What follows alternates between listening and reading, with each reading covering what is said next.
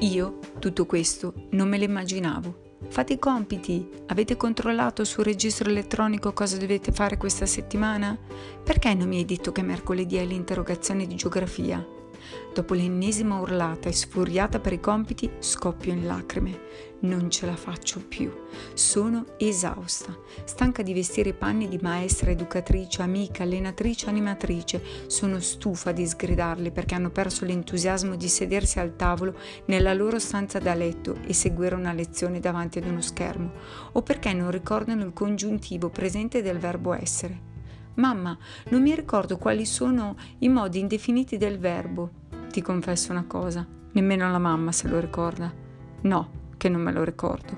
Da febbraio ho studiato i fattori climatici, gli elementi meteorologici, le Alpi, gli Appennini, le pianure, i vulcani, gli Ittiti, gli Assiri, i Macedoni, i Greci, arrivando ai Romani, gli aggettivi qualificativi, possessivi, dimostrativi, indefiniti e numerali, la differenza tra aggettivi e pronomi, le funzioni del verbo essere. Ho aiutato i miei figli a fare la ricerca su Alessandro Magno, la Liguria e la mummificazione degli egizi.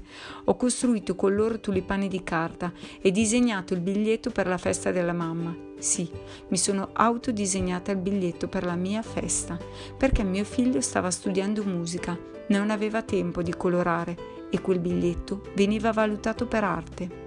Sto lottando con le misure di superficie, i perimetri dei poligoni, il meno e il più dei numeri relativi e ancora con le percentuali, le espressioni, le equivalenze, che a confronto imparare le tabelline è un gioco da ragazzi.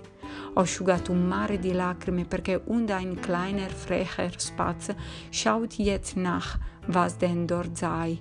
Non gli rimaneva a mente, ma loro dovevano imparare a memoria la poesia di tedesco.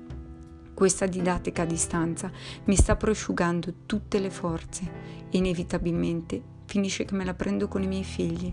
Ma loro cosa c'entrano? Che colpa ne hanno se vedono 24 ore al giorno me e solo me che vesto diversi ruoli, ma in fondo rimango sempre e solo la mamma?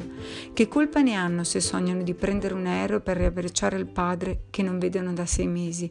Se mi chiedono di organizzare una festa di compleanno megagalattica con i nonni e gli zii o semplicemente desiderano uscire a correre e lanciare sassi nel fiume con qualche amichetto? Questa didattica a distanza ha impigrito talmente tanto i miei figli che dopo mezz'ora di camminata si lamentano e vogliono tornare a casa a giocare con Minecraft. Ha tolto loro il lato umano e sociale dell'andare a scuola, li ha privati della libertà di essere semplicemente se stessi, lontano dagli occhi del genitore.